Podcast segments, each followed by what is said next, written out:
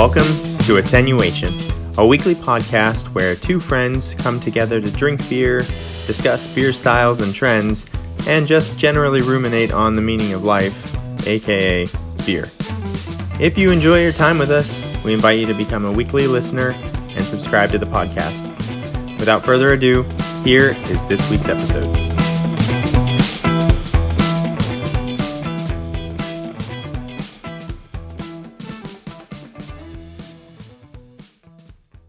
Hello, and welcome to episode 101 of Attenuation, a beer podcast. My name is Jason, and I'm joined by my best friend since eighth grade, Stephen. Hello, Hello, sir. How are you? I'm so good. You ready to drink some good beer and record an episode? I'm ready. We have a good one today. We foreshadowed it on episode 100. This may end up being one of my most favorite episodes of all time. Ooh. We'll see how it goes, but I, I have a feeling. Because of the be a- content. Yeah, and I've been like researching for weeks. Because we don't record as often. Yeah. so I had lots of time to read and uh, got some really cool information and watched some cool videos. Should be really interesting. I'm surprised we didn't do this earlier, I honestly. know. So, what are we doing? We're doing a deep dive of who? New Albion Brewing. This was the first microbrewery in the United States. The OG of OGs, right it's here. Wave Zero. Yeah, because we have talked about Anchor Brewing. Yeah, why don't they course. get considered the why aren't they considered the first micro brand? Well, I think because even by those standards, they were a large brewer. Okay, that by, makes by- sense. yeah, by modern standards, they were a large brewer. Yeah, and we talked about you know we talked about Yuengling as well. All all early, very early, but New Albion truly was the first like true micro brewery in the United States. Gotcha. Yeah. All right, very cool. In fact, there's a, a funny quote from one of the founders that says, "We made in a year what Anheuser-Busch makes in about two minutes."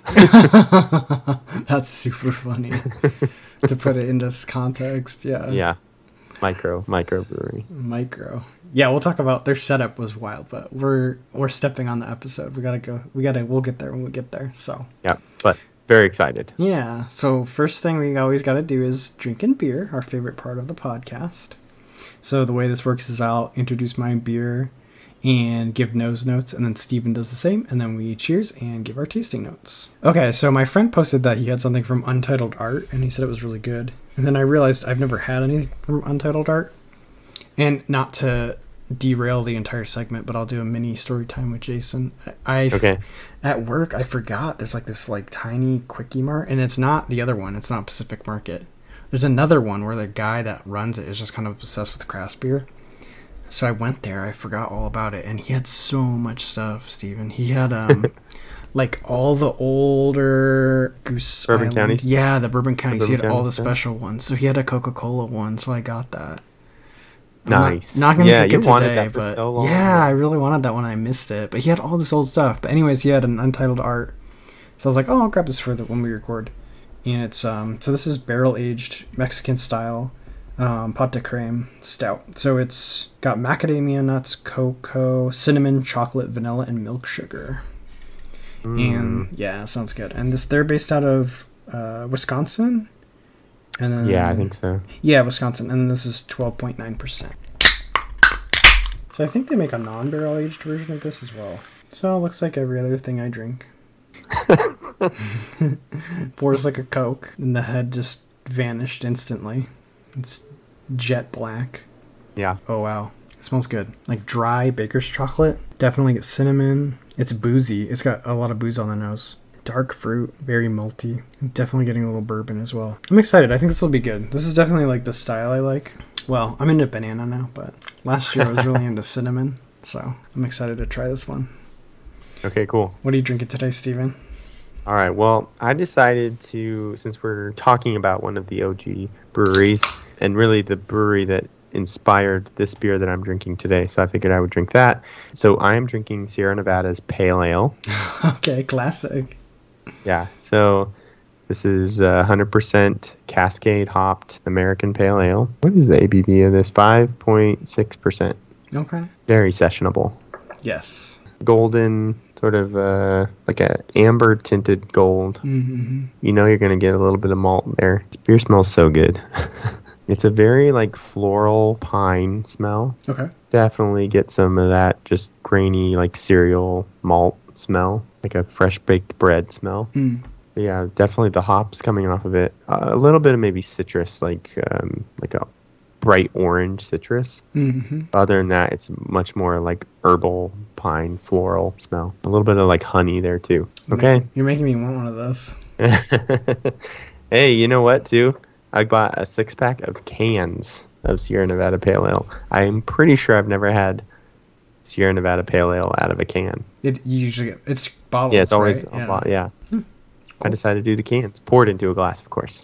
of course. All right, cheers, cheers. sir. Okay, this is good. This is you know those chocolates you get from when you go to Hawaii with macadamia nuts in them. yeah.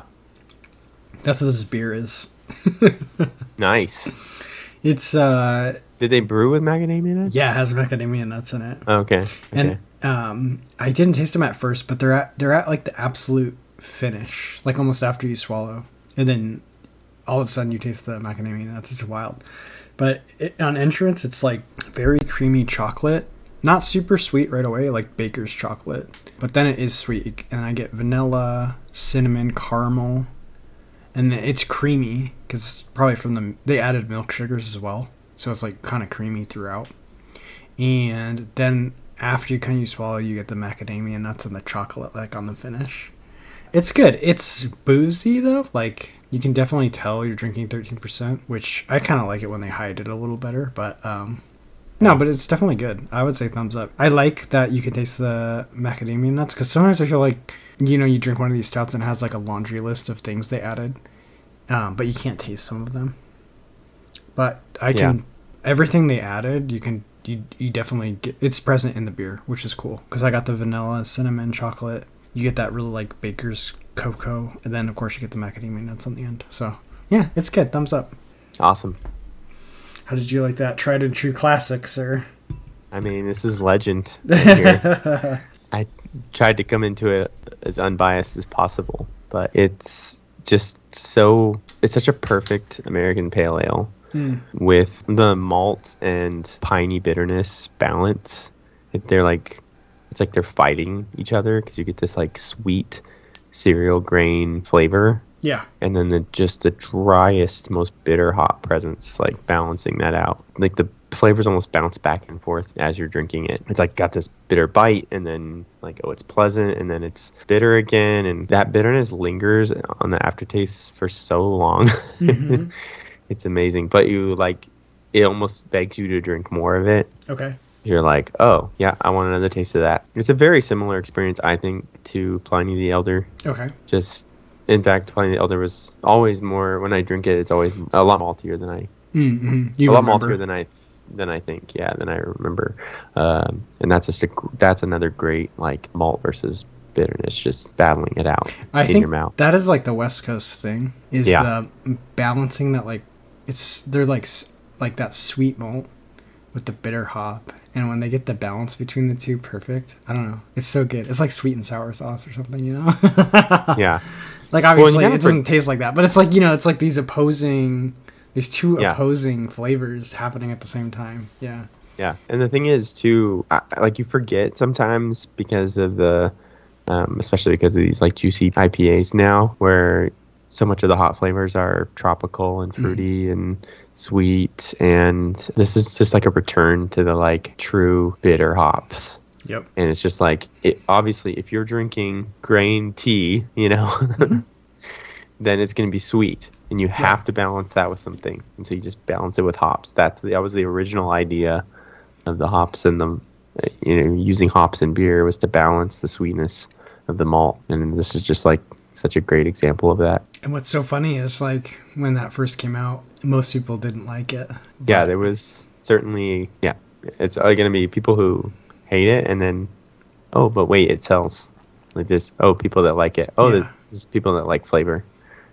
It's still like one of the ultimate gateway beers, I think, to like Mm-hmm. craft beer because it's not too far removed from your Yeah. basic domestic beers. Obviously, it's a pretty big jump when you first try it. Yeah. I think it's pretty shocking to people that aren't used to craft beer, but I think you can acclimate to it pretty fast. And then once you do, like the hook is set and you're doomed. Like you're you're you're on the line.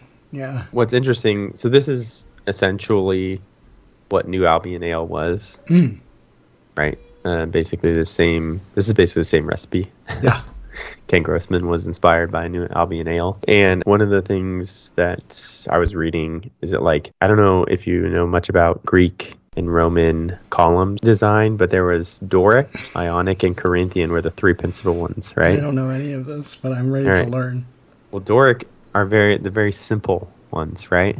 Mhm. And then Ionic were a little bit more. There's like more designs to it and stuff. And then Corinthian was just very ornate and over the top. Gotcha. And that's very much the beer styles, right?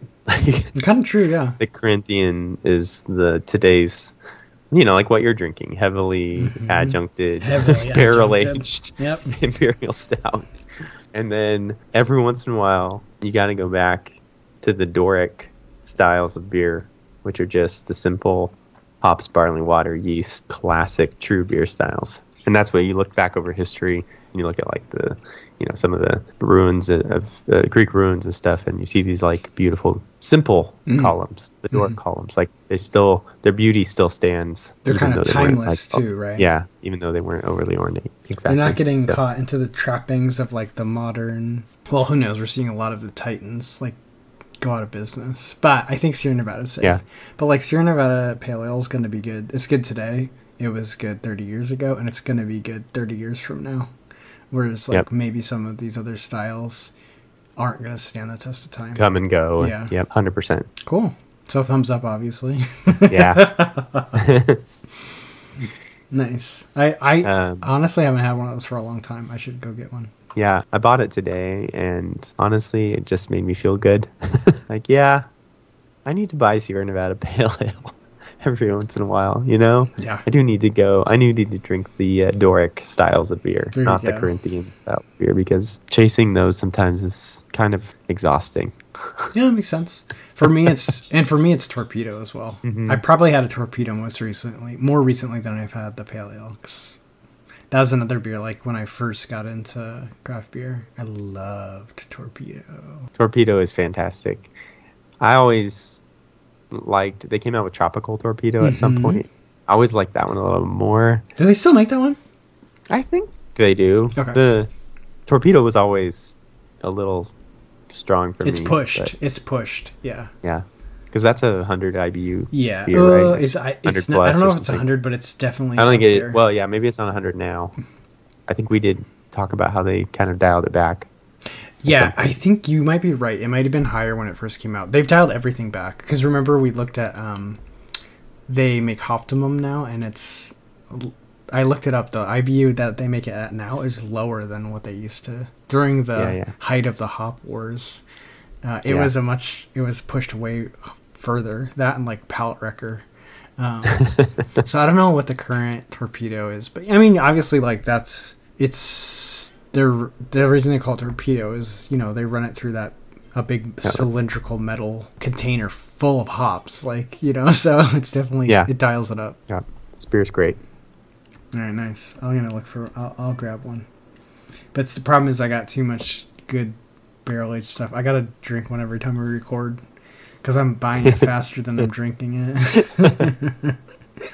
Yeah, that's always my problem. Yeah, yeah. So okay, cool. So two thumbs up. We're off to a good start. So next we have postscripts, beer news, and story time with Stephen.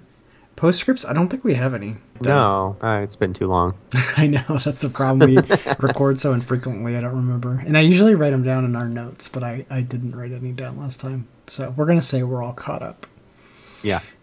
Um, but we have a number of beer news. Yeah. So I'm I want to just kind of dovetail from Sierra Nevada into the craft beer and brewing magazine's best in beer 2023. Oh, okay. Just it just came out with that list. They release a few different lists, so they do like a reader's choice, best breweries, best beers. They do I think breweries by style too. So they just they break it down. There's a bunch of different lists they come out with towards the end of the year, uh, and then they do a best 20 the best 20 beers in 2023. That's their own judging panel Okay. and breweries can I think send their beers to them. So they Oh, get a bunch of breweries, a bunch of beers sent to them uh, to try. But yeah, it's really interesting. And the funny thing is too, they like a couple times they tried not to. Like one of their goals was to try not to add any IPAs to the list. There's like too many. Yeah.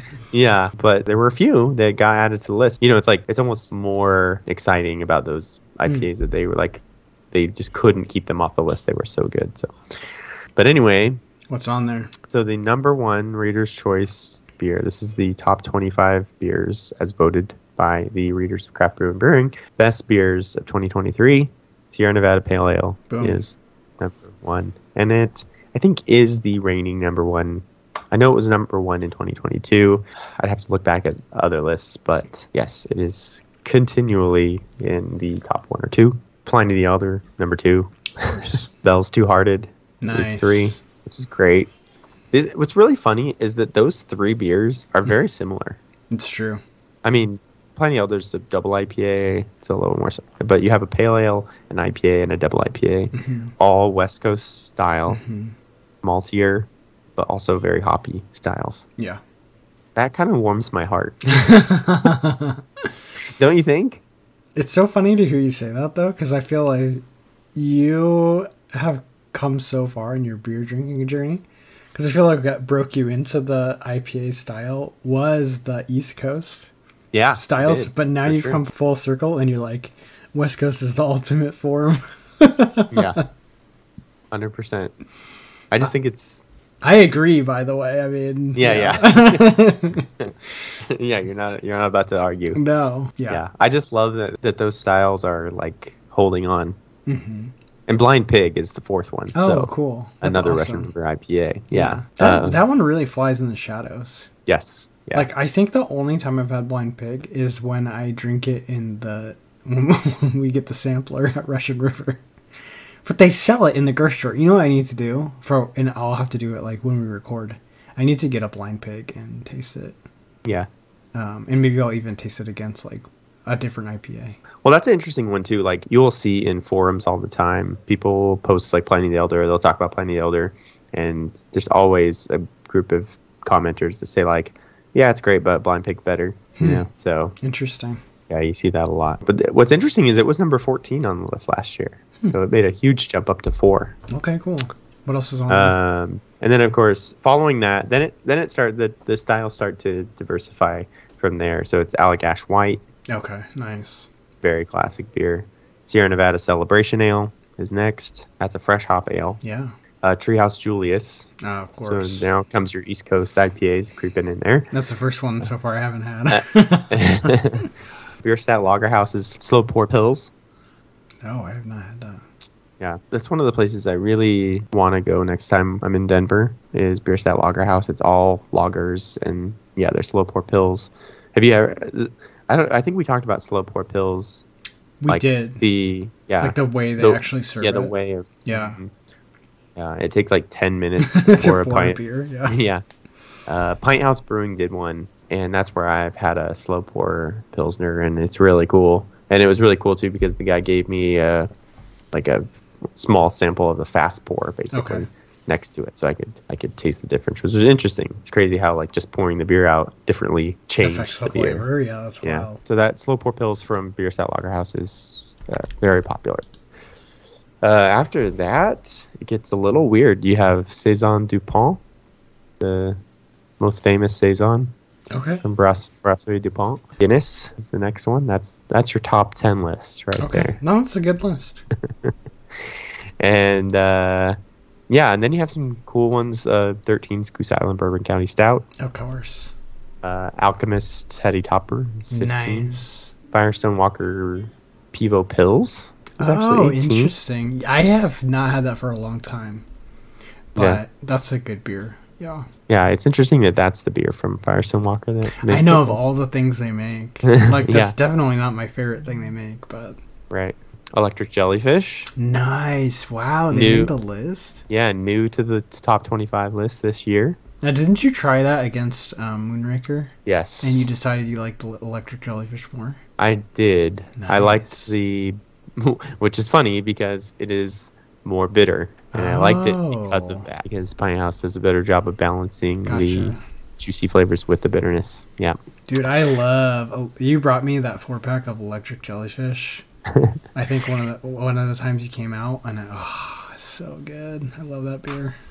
yeah, it's a very good beer for sure. It's Austin's favorite beer. Really, I had to believe it. It's it's fantastic. yeah, it's just one of those like you have to have on tap at your restaurant, basically. Gotcha. Yeah. Yeah.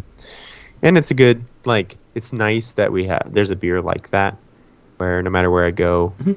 even if all the rest of their beers are crappy, they'll probably have electric can always jellyfish on tap. Yeah. yeah. Uh, if I go to Pint House, I never order it That's really funny. because they always have something that yeah, something else I you would to try. rather try. Yeah. I gotta try that. You brought me that jaguar shark. I gotta try that. Oh yeah. I'll do that Yeah, on the do. podcast though. They just released their Jaguar Shark release for this year. Oh, 2023. because they do it yeah they do it like december early december usually and one of their because they do three it's called the deep search series where they do three collaborations Mhm. and one of the collaborations is firestone so it's a Oh, Pi- that's so pint house firestone barrel aged stout Nice. collaboration so it'll be fun to see what the um what the adjuncts are for that Mhm. so that's that'll be fun and then of course so sierra nevada torpedo There you go. New to the list this year 23 Oh, wow. That's interesting that it like made the list. Yeah. Yeah. And the Alchemist Focal Bangers 24. That beer's overrated. overrated. I don't know. I haven't tried it, but Jason says it's overrated. I didn't buy it again this year. That's all you need to know. Yeah. I had the that's pretty- opportunity to, but I went with Heady Topper. I think that's way better. Just my opinion. And then New Glarus Spotted Cow is 25. Ah, I've never had that.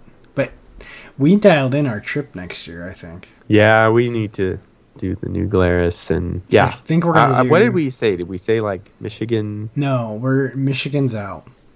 Michigan's out. We'll do Michigan another time, but what I figured out is our Seattle trip almost perfectly maps onto if we fly to Chi- Chicago, it's like a two hour drive to New Glarus. So we can just basically just repeat what we did in Seattle. Or to- do the big city Chicago Mhm, stuff. We'll hit Chicago, do all the Chicago stuff. Next day, drive to New Glarus, do that. Gotcha. Sneak a hike in. But I'm not be any any good hiking. Maybe we'll sneak Yeah, in. We'll sneak in a trip to like Lake Michigan somewhere, like a cool Yeah. beach or something. Yeah, Okay. there it is, 2024. There it is. Yeah. Um, yeah, I think we. Well, you know what we need to do. Ah, this is ridiculous. so we were trying to think of like what time of year to do it, right? Because I think we're trying to match the new Glarus. Oh, I Um, we figured it out. of- remember? Yeah. yeah, So because you want the release of I Revolution want. Stout, Yeah. So Revolution re- releases all their stouts late in the year, but Black Friday. Yes, but um, New Glarus, they only do that Belgian red three months of the year, and I think it's October, November, December. But that overlaps with Revolution Brewing's release of all theirs, so it's whatever Then that you know what else is. going on in Chicago this time of year? What Is Fobab, the festival of beer, barrel aged beers. we could do all three. Yeah. We're gonna But I- die. We die. The problem is, I think Fobab is because it just happened. okay. So it would probably be before the Revolution Stouts came out. But I think you can drink. I think you drink them there. I bet you they have them there. I'm pretty sure they're there. yeah. there Okay. because yeah. So we could do Fobab, and, And then, then you New get the Glarus Revolution Stouts, and then At you- Fobab. yeah. Okay, Yeah. that's the dream. All right, we got to figure it figured out. we planned it right here on episode. One. I'll see you in a year, Stephen. Um, yeah, but Spotted Cow, that is one. It's surprisingly. I guess that's the second saison on this list, Okay. which is impressive. That is impressive because that's 'Cause I kind of. hate uh, saison. I know. I was gonna say. that's the one style I just don't really. And love. obviously, my opinion, my taste is the most important. So yeah, to you. Yeah. yeah. I understand why people like saison, but it just I don't know. I don't love it. All right, cool. Um, So that was the yeah. that was that list. Uh, best of 2023. Yeah, and to save time, I'll just say like go check out those lists. Yeah. they have more specific lists on like different styles and um, you know your best hazy IPA brewer or Mm. whatever. So that's a whole list and the best 20 beers in 2023. Those are really fun. That's a fun list because they're so obscure. Gotcha. because it's just this is just brewery sending them beer and they taste it blindly and they just pick the best beers and it could be from some random. I mean, one of them is like Jitterbug perfume from Arizona Wilderness Brewing in Gilbert, Arizona. What is you know, that? like it's like a I don't even know what kind of beer this is. It's like a like slightly tart berry ale, something. I don't know. You know, it's just like weird stuff. Yeah. This list is wacky. That's awesome. Yeah, but it, it you know it's cool because you just you know the only one on this list I've actually had is um, Cross Strain Brewing uh, Fairy Nectar. Okay. That's, and that's a hazy IPA, and one of those where they did not want to put it on the list, but they couldn't not put it on the list. I see. Um, yeah. So check those lists out. It's really fun. Okay. Other beer news. Well, we had another brewery close in Austin, and Yeah, you told me in the pre-roll, and I was shocked because I thought you meant the whole brewery. closed. Yeah, yeah. So there's an area in North Austin where there have been multiple brewery closures, including Fourth Tap, Adelbert's, Circle Brewing, Thirsty Planet. And anyway, this is another one to close. This is Oskar Blues Brewery and Tap Room. And Oskar Blues is owned, they're in the uh, Canarchy conglomerate. Oh, okay. I haven't heard of that. I think it's owned by a Monster. oh, Monster Energy owns- drink. Really? owns yeah owns Canarchy, and Canarchy is like I don't know how many breweries. I'm looking it up. Canarchy Brewery Collective. And this was executed to perfection, I guess. Yeah. it's kind of Uh, sad. We talked about it a little bit. Yeah, so they closed the brewery basically overnight. People showed up, and there was a sign on the door that just said that they were closed. Some corporate spiel like we're so glad we were able to for our time here in Austin or whatever. And Yeah, thank you, it. thank you. But also, thank you, you're but fired also you're we fired, didn't tell yeah. you. Yeah. So people showed up, they were fired, and uh, yeah, closed overnight. And and literally everything related to the Austin location was wiped off of the website, off of social media, off of everything. Yeah, well, that's what we talked about in the pre-roll because I pulled up the website and there's no evidence they ever had an Austin location. Mm, that's what's so shady about it is like they didn't have the decency to tell people. Like they just Yeah. basically ghosted them. And like, hey, you don't work here anymore because this location is gone. It's crazy. It sucks. It makes me not want to drink Oskar Blues ever again. You know who else is part of that collective? Cigar City. Ah, yeah. Yeah. So. So. So it's just gone, huh? Yep. That's a bummer. Yeah, so quite a few closures of breweries in this area. Another one, sort of in that area, is Austin Beer Works. And they actually opened up a new location farther out of town that they own. Actually own the land. And they have not started brewing there, Okay. but I think eventually they're going to move everything from where they are to start brewing at this new location because one of the things that's hurt these a lot of these breweries in that area is that rents basically like doubled Oh, that's And- rough. And if you were renting your space, like you just have no control. All of a sudden, you can be making less money because your rent doubled. You know. Then I think Saint Elmo is another Austin brewery that's doing the same thing. They bought a new location property that they will own, and Okay. then they'll probably move away from the rented space. Hmm. Just, it just makes more sense. Yeah. And then at least you have like an asset, Right. a land, a land asset. That's No, it's actually really good. I mean, as far as business goes, to actually own the locate your location, because then you Yeah. can depreciate it. I mean, you get to expense rent, but you get to depreciate it, and then theoretically, you know, worst case scenario, you can sell it, and no one can raise the rent on you because you pay rent to yourself usually, which is also uh, advantageous. I mean, I get, I get it, in- I get it. If these locations have to close, but it's just like the not telling your employees part. That's the icky part. Yeah, and yeah, and I think that was a little bit more of the corporate-owned brewery. hmm doing that. I don't I don't think that any other like a more local brewery would do that to their people. Yeah. All right, so now on to happy news with the crooked stave. Oh right. oh my gosh. So recently the New Belgium Fat Tire recipe was changed. It's basically now a golden ale instead of the amber ale that it was originally. yeah. Obviously that was met with varying degree of disdain or I don't know uh, unhappiness because it was such an iconic beer and it just sucks to like have this. I mean they could have just I don't know, stop brewing it or whatever, brewed a new beer. I don't know. But it's just like to just stop brewing the old recipe and change completely change it to a new style of beer was kind of messed up. So anyway, Crooked Stave is another Denver brewery, and they were like, "Well, we can brew a good amber ale," and so they brewed a beer, uh, amber ale, and they called it Retired, like re dash tired, and it has a bike on the label. Dude, I was gonna say I was just like linking you the label. I was like, dang, this is so. I don't now. I don't think they're doing anything bad enough that they would get sued or anything. But like the bike on the label is such. It's, it's like such the finger. right. it's amazing. Hundred percent. Yes. That's awesome. Oh, I'm looking. Oh yeah, yeah. Because it's like the color scheme. It's the same color scheme, and then they put the bike on there, which you know, obviously, like that's a that's the the whole thing of Fat Tire. It's like the bike, and it's a Yeah. big thing at the brewery. Like they actually buy you a bike once you've worked there long enough. So the fact that they put the bike on the label just cracks me up. Yeah, I do. Well, I, I think most of the reaction from New Belgium has been pleasant, Yeah, they're like whatever. So I don't think there's going to be any lawsuit or anything like that.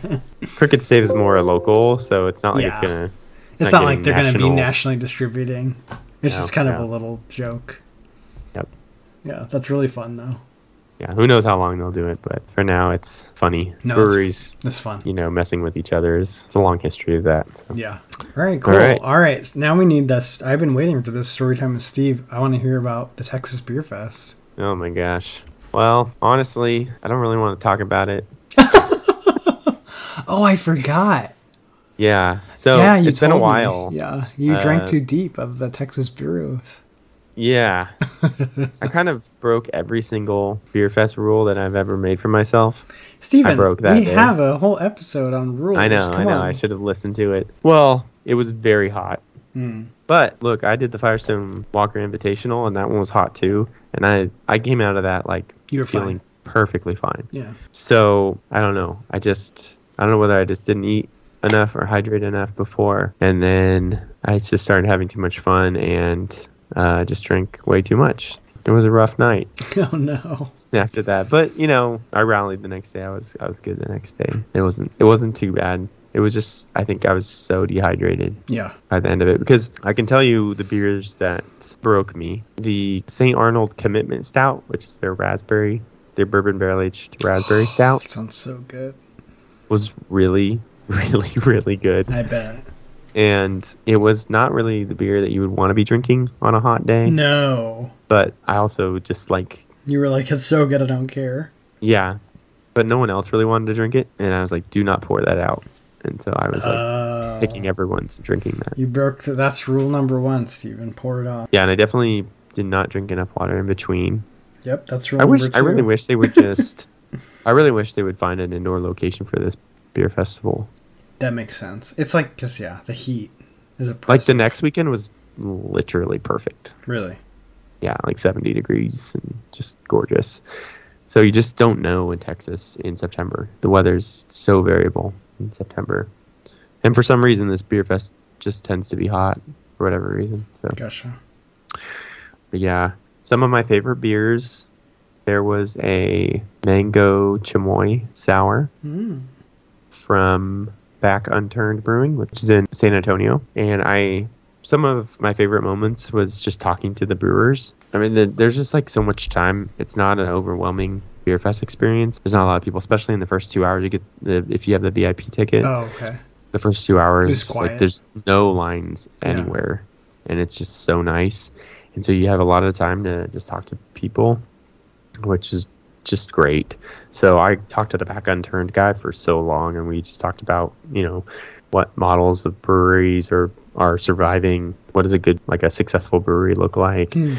You know, he, his idea was like, look, I, I just want to make beer here, serve it here, Yeah. make good beer, serve it here, and have really good food Mhm. at my location. And I was like, yeah, don't do anything other than that. Don't expand.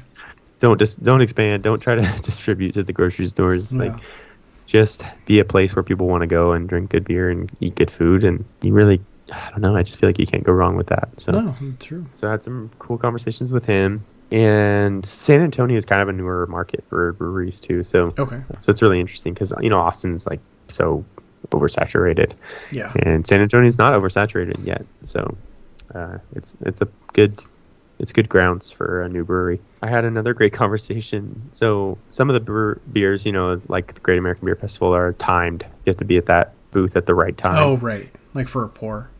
Yeah. And one of the breweries, I don't even remember which brewery it was, to be honest, but they had this Imperial Gummy Worm Sour hmm. that they were pouring. It was like 10% or something, or 11% sour beer. And so I was like, I talked to him before the pour. I was like, hey, any clues into this recipe or anything, you know? And they're like, oh, yeah. So we wanted to make a beer that tasted like gummy worms. okay. And we used gummy worms in the mash, basically. But really, just if you boil gummy worms, it just turns into sugar. Right. There's not a lot of flavor coming off of that. So really, you're just getting uh, sugars, right? Which was increasing the gravity. Right. You're just going to make it boozier, right? Yeah. yeah, which is what they did. But then they were like, but we wanted to really capture the gummy worm flavors. So they reached out to um, Trolli. Yeah, they make like sour gummy worms Yeah. and stuff. So they reached out to them to try to get flavors or Yeah, what, something, are, you what know? are the artificial flavors you use? Yeah. Yeah. and they were actually really nice, I guess. And they said, okay, we're not, we can't give you like exactly what we Right. do. Because it's like confidential. we can like proprietary. push you in the right direction. That's awesome. So they kind of like gave them some hints, and then they ran with that and made this imperial gummy sour. It was so sour. Oh, nice. Really? Yeah. Oh, and that was another thing. They I think they brewed that one with the souring yeast. So they have like this genetically modified yeast now that produces lactic acid. Oh, you were talking about that. Yeah. Yeah. So they used that yeast too. So that was really That's super cool. but ooh, it was sour. it was so Who made this beer? Man, I can't remember the brewery. We'll postscript it. Yeah. Yeah, I'll down. postscript that one for you. Okay. Yeah, crazy. It was. No, that was a fun one. Uh, I got to drink HO Rubicite, and then trying to think. Oh, uh, we had that 2013 Pumpkinator. I was gonna ask about that. That's was the like- one. That was the one you was really like the wanted. first beer I drank when I walked in. It was like the first booth St. there. Arnold, right? Yeah, St. Yeah. Arnold's Pumpkinator, their annual pumpkin stout. I loved the 2013. It had like thinned out and mellowed out, but the Wait, pumpkin it flavor was ten years old. Yeah, That's it was incredible. the 2013. That's crazy. It- and I was like, this could be terrible. Right. I mean, I would think that they would try it and Yeah, they're not not brought it to the beer festival. It was terrible. But yeah, no, it was really nice. It thinned out, easier to drink. The flavor, like the alcohol, the booziness part of it, had completely mellowed out to just a nice, like pumpkin and chocolatey stout. It was really nice. I tried a couple different ones, like a 2018 and then a 2021 or something like that. Anyway, a couple newer years, and they were just heavier, harder to drink. So I liked the thinned out version. Gotcha. Yeah, other than that, just got to try a lot of cool beers. It's fun to do beer fest like that because you really do feel like you could get to almost every booth. Yeah, I love that feeling. Yeah, Yeah, I've been to like a super local beer fest because the one that happened in my hometown is gone.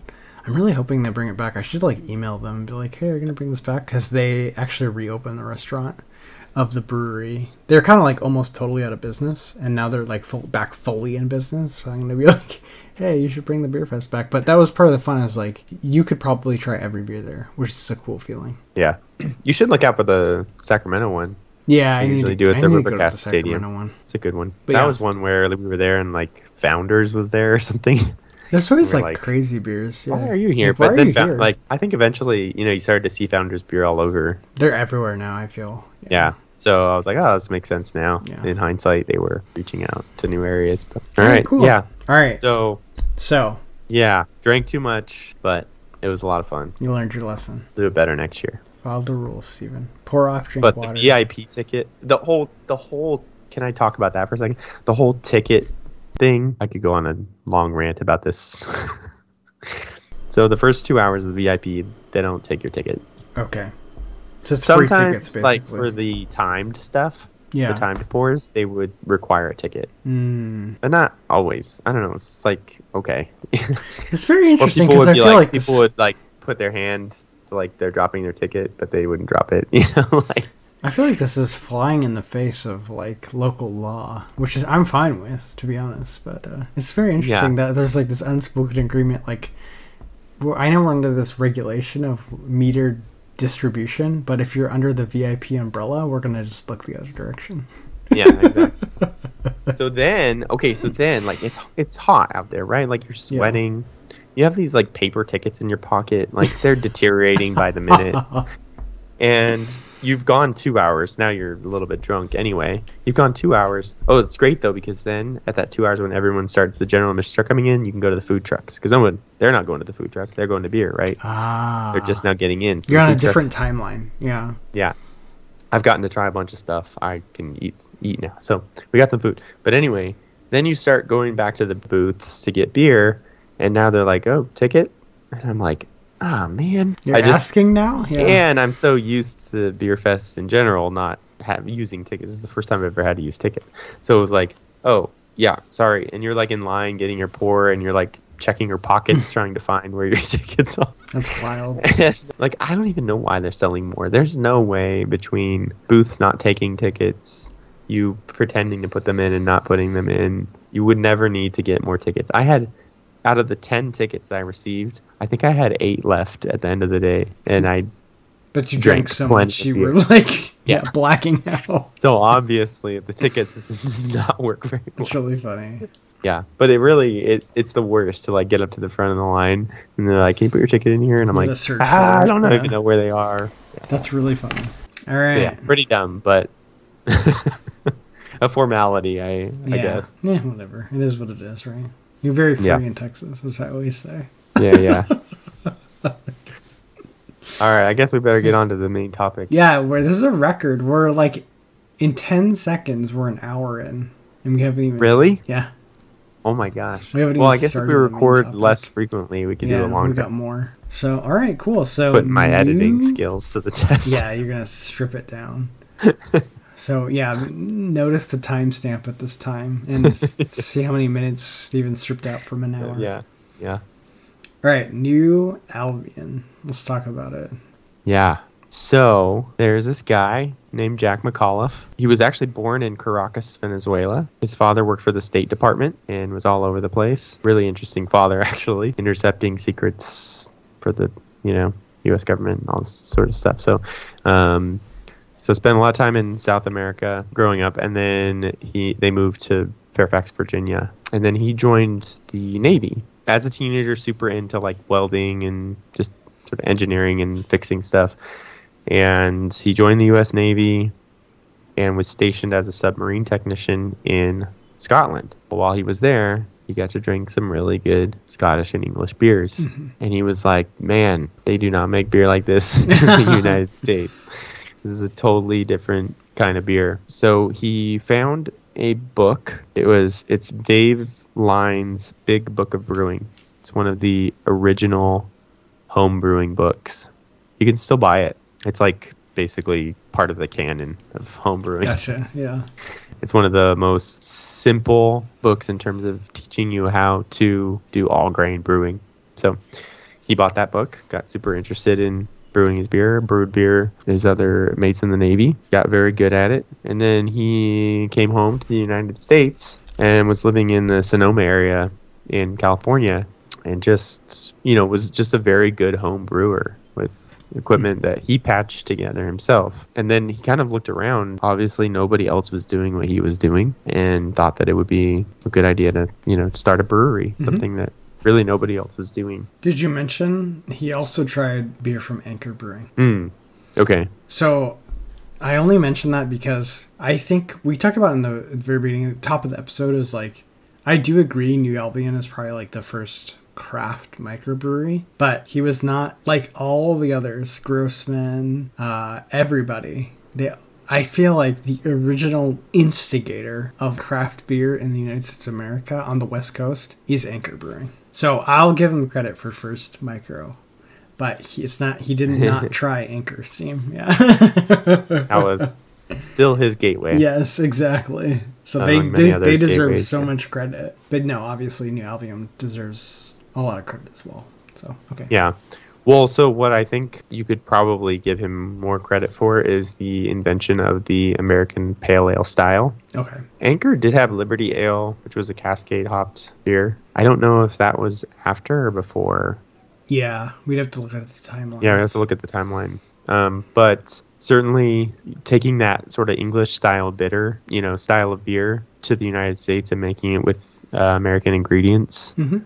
was kind of his mark on craft beer. Okay. And certainly the mark that he left on Ken Grossman, who created Sierra Nevada Pale Ale, basically based on New Albion Ale. So yeah, I think obviously we can recognize that Anchor is like such an influencer uh, to the modern craft beer. But yeah, Jack McAuliffe started this brewery, and uh, he had two partners. You know, in the in the brewery, there were two women actually, Susie Dennison and Jane Zimmerman.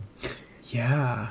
There's a we should put it in the notes, but there's an amazing interview with Susie Dennison on Beervana blog.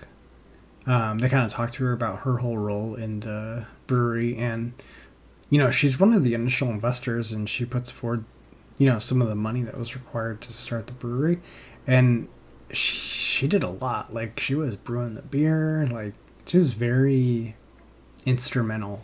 Obviously, not like the brainchild behind the whole brewery, but it's kind of cool because I think they don't get mentioned as much when you kind of look at the history of the brewery. For they're sure. Totally, they're They totally absent from like the. Actually, no, they're mentioned in the Wikipedia page, but It's just you know you still it's still they still give Jack McAuliffe a lot of the credit. sure. Uh, I I do believe I think Jane Zimmerman only lasted about a year. Okay. She couldn't stand Jack. So it's the same thing. We won't cover the whole Susie interview, but she also mentions that in the you know she phrases it in nice terms, but like Jack was difficult to deal with, be around. Slash, yeah, he was a weird person to be in such a social uh, yeah, like role, business, yeah. right? Like he, I don't know, he just wasn't good at social interactions. um, it's really interesting, like because I watched a bunch of interviews with him. He's one of those people where like an interviewer will ask him a question, and the interviewer is like really trying to like ask me a question that like leads him to like Yeah, talk, open him up. but he just like gives like the most simple answer and then just stops. Stops And the interviewer's like, Yeah, ah. it's really funny. you can totally tell like how frustrating it is because he just he's very very direct and very just a short straight answer He doesn't really like the small talk or expanding on on the idea so so i could totally tell how um, well, he's an engineer, right? Like, yeah, yeah, exactly by trade. Yeah. Yeah so they started this brewery they bought this um old warehouse from uh, a, a winery guy actually and they he welded together Yeah, one of the things in the interview that was really cool was like uh, with Susie was that he did everything. Like he's just one of those people that's like the ultimate handyman. So he's like welding, he's doing sheetrock, everything, plumbing, electrical, just like totally a DIY project, which I thought was really cool. Well yeah and he had all that you know submarine technician Uh huh. experience too. So lots of uh, military experience in, in just fixing things and doing things like that. So And it was all gravity. It was together. all gravity fed, which was pretty cool. yeah, So start at the top. and- Yeah, three stories, and then just relied on, you know, from what I'm understanding from what we've read, is just relied on gravity to kind of move everything, which is pretty. Eh. Yeah, no pumps. No, Yeah, why not, being right? Pumped up. Yeah. Yeah, yeah. So uh, I'll give you a little. I'll give you a little quote. even what quote he used was like the they were Coca Cola syrup, syrup drums Yeah. that they converted. Right. Yeah, So a lot he- of um, a lot of metal soda stuff was used in early brewing for a lot of people.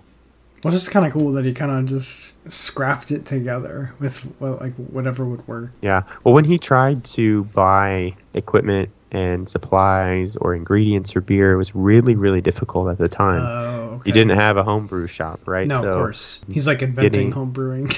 yeah. And when he would go to these suppliers of malts and hops and stuff, I mean, they were used to supplying Anheuser-Busch with Mm. ingredients, you know, huge breweries.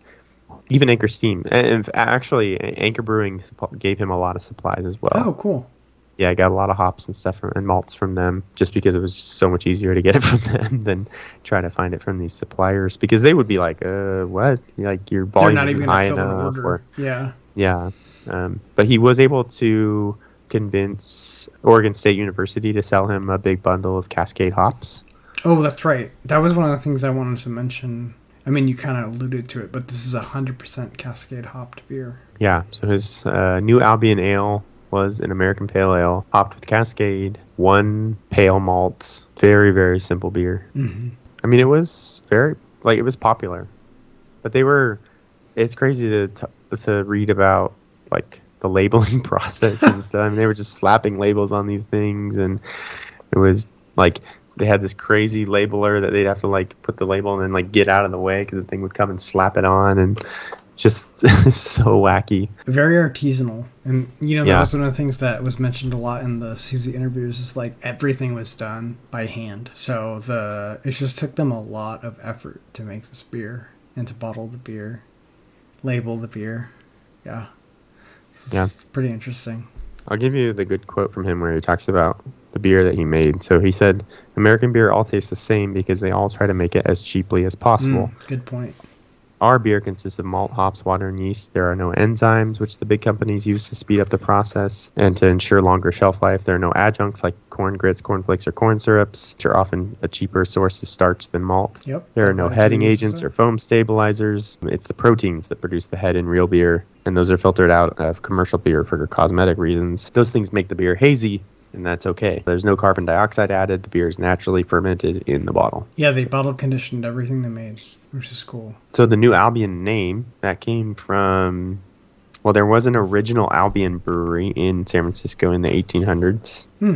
I think it was operating from 1875 to 1919. There was an Albion Ale and Porter Brewing Company in San Francisco. And the New Albion was the name that Sir Francis Drake gave to the Northern Pacific coast when he landed there. Oh, that's crazy.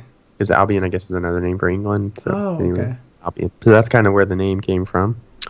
Uh, they opened in October 1976. Wave zero. Yeah, Wave Zero, right? Uh, we're talking 1970s beer. That's that is early on. That's very early. Yeah. Um, well, they lasted six years. Ah, that's the heartbreaker. Yeah. So Jane Zimmerman, like I said, lasted a year, Yep. and then him and Susie kept it going for six years. They did a lot of work with like local community councils and licensing, and also, I think you told you were telling me the funny story about like how they would ask uh, a lot of the council members would ask like, "So how big is your winery?" Oh yeah. When they were licensing. because they were in Sonoma, so a lot of wine there. Um, Right. And when they were kind of building out and licensing, people thought they were a winery, and they're like, "No, we're gonna make like craft beer," and they're like, "What? what?" Because it was Yeah. again, so like what we said, Wave Zero. Like this just didn't exist at this time. So Yeah, so it was so there were some like local licensing fights. There were also bigger fights with alcohol laws and the ATF and figuring all that out. So Jack McAuliffe and Fritz Maytag did a lot of lobbying mm, to the state for changes in the laws and stuff to allow them to brew more, distribute more, and that kind of stuff. So, um, so that w- there was a little bit of a, a mark on craft beer and beer laws from Jack McAuliffe as well. But ultimately, they wanted to. He wanted to expand. never expand. Steven, what do we learn? What have we learned in this podcast? Never expand. Never expand. Yeah. if you want to sell for two billion dollars to uh, um, a macro corporation, by all means, take your payday, but Yeah. do not expand on your own. And it was true in 1976, and it's true today. there's a kind of two story two sides to the story. Yeah, there's the um, jack mcauliffe side who says one they just didn't understand.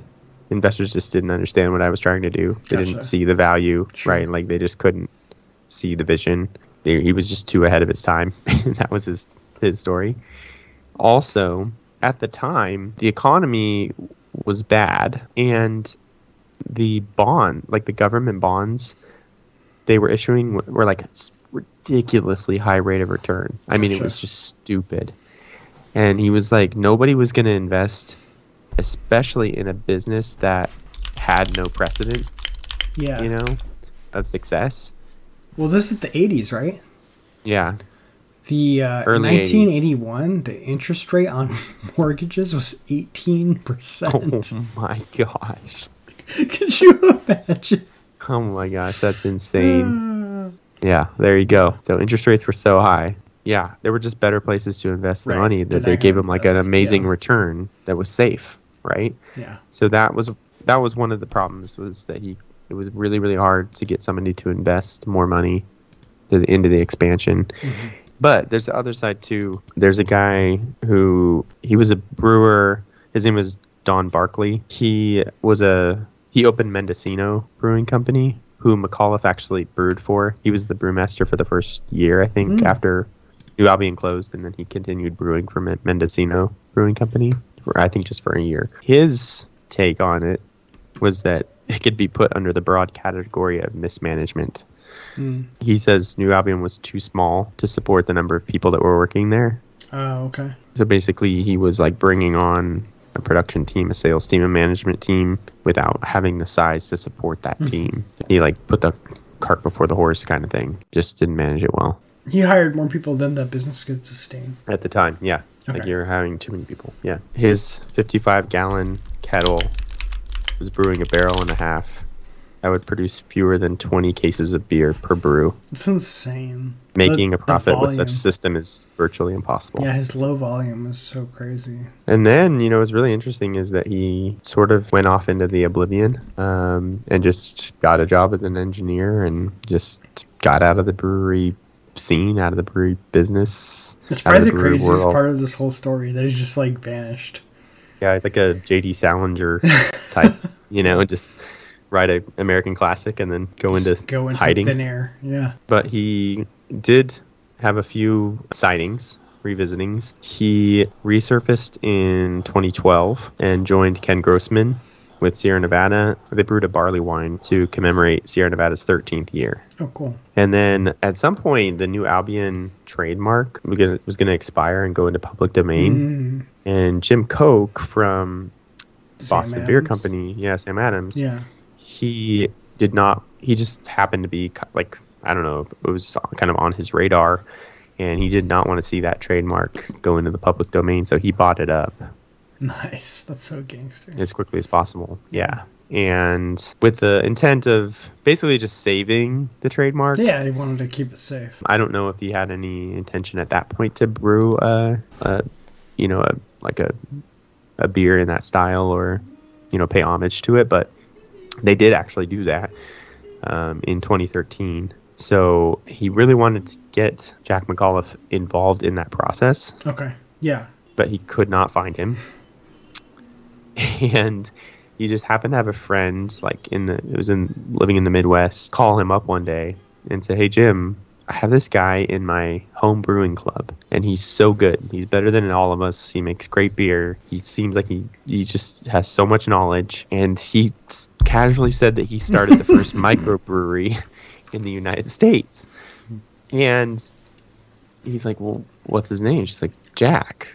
Jack McAuliffe. And he's like, What? Are you kidding me? Like, so he got in touch through this friend with him and brought him on to make this new Albion Ale.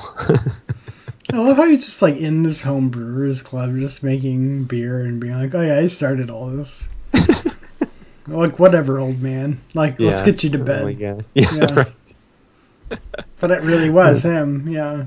It really was him. Yeah, so they brought him on. They really let him brew the beer, basically. Uh, Nice. it's so simple. You know, back to that Doric column, right? It's like single ma- single malt, single hop, single temperature, simple. Like uh, Yeah. just about as simple as you can make beer. That that was this beer recipe, and uh, but as soon as you drink it, it was like, oh yeah, this is this is it. Like this is just that great balance of malt and hops, sweet and bitter. Just a great example of pure beer. And it, Koch gave him the uh, trademark back That's so cool. and uh, four hundred thousand dollars of the, uh, the in the profits from the beer. Nice. Yeah, and then he uh, actually McAuliffe had a daughter at the time, and he gave he just gave all the money to her, uh, and she opened a brewery in Michigan. Oh, cool. I don't. I think that one has now closed too, but Ah, dang it. yeah. but anyway, yeah, just a crazy story about this guy. But yeah, unfortunately, it, it's so weird because like it only lasted six years. Yeah. But But it inspired Grossman to make Yeah. Sierra Nevada. I think uh, also cited is did Vinny say that he was inspired? Yeah. By, yeah. So yes, you got a Russian River inspired by New Albion. Yeah. I'm sure there's others, but you know those are like the two big West Coast. uh, Jim Koch too Mm, was mhm. inspired by him. Um, yeah, lots of inspiration. Uh, lots of incredible beer came from his um, his work, and just those six short years. Yeah. For it's like the most famous unsuccessful brewery. Well, yeah, that was kind of named, and it's like the most important failed brewery of all time, or something like that. Yeah, I mean, honestly, calling it Wave Zero is right. yeah, especially because it didn't succeed. So it just like Yeah. spark. It was a spark, and then you had It really lit the breweries. flame of like you know Titans, what we'd call Wave One, um, like Sierra Nevada, kind of leading the way there. Wave One of craft beer. and it's still number one beer, Reader's Yeah. Choice. So, it's kind of crazy. Some of the other, uh, so Liberty I mentioned from Anchor is 100% Cascade hopped. So is Mirror Pond from Deschutes. Oh, okay. Anyway, I'm just so I wanted to throw out a few of these beers in this style. Zombie Dust Mm, from nice. Three Floyds. Yeah. I think although Bell's Two Hearted is called an IPA, I think it would fall pretty much into this category. Um, Pseudo Sue falls Hmm. into this category. Always more malty than I expect when I drink it. It's got a great malt backbone. So Pseudo Sue, Zombie Dust, Mirror Pond, Sierra Nevada's Pale Ale, Liberty Ale from Anchor, which that's a sad story too. Anchor closing. I know. That's a bummer. Yeah. Now the real OGs are gone. They're all gone. Yeah. it sucks. Yeah, the true sparks are gone now. Yeah. Anything else on that? No, it's really cool. I mean, it's a critical piece of the pie. So I'm glad we finally covered it 101 episodes in. Yeah, it only took us 100 episodes. So there's a clip of Jim Koch. We'll play it here for you now. Just Jim Koch on Jack McAuliffe's Hmm. influence on craft beer today. you look around and there is this uh, enormous revolution, this movement that surrounds us with over 2,000 breweries in the United States. But I think it is worth reminding everybody that it started with one, with one man, one idea, one brewery. And like everything, there has to be a first mover. And that first mover is Jack McAuliffe who in 1976 did something that nobody had done, which is began making craft beer. And we're all here today because of his imagination and audacity. Yeah, it's a great little quote. His influence on the beer. And what's great, this goes to like Jack McAuliffe's sort of smugness that I talked about Yeah. a little bit. The interviewer asks him, "How did you drink any like American pale ales here that you liked, or is there anything you liked here so far?" And he goes, "Yeah, like all of them." And he's like, and he's like, "You like that like sort of hoppy pale ale style?" He's like, "I invented it." Dang. He's like, "Yeah, I like it. I invented." It." Flexing on them. Yeah, it was great. The guy's like, "Oh, yeah, that was a dumb question." That's awesome. um, but yeah, just like talking about how all of that going on there, that Mhm. beer fest going on, was like basically because of this guy Yeah. and the, and the brewery he started and the beer he brewed. So pretty cool. Yeah, very cool. Nice. Well, Is that an episode? that's an episode. We talked a lot. Did it live up to your expectations? Yeah. it might be one of our longer episodes.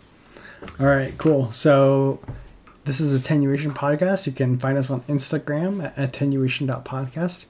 We're doing pretty good on uh, Instagram. All credit to Stephen, but yeah.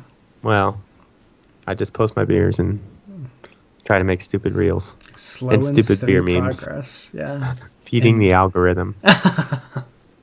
And then if you want to email us, we're available at contact.attenuation at gmail.com.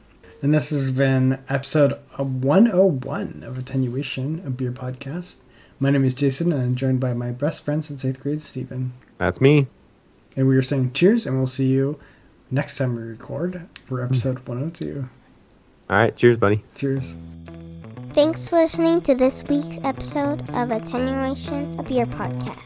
Don't forget to subscribe to the podcast and follow us on Instagram or Facebook for more fun content. Catch you next week. Cheers!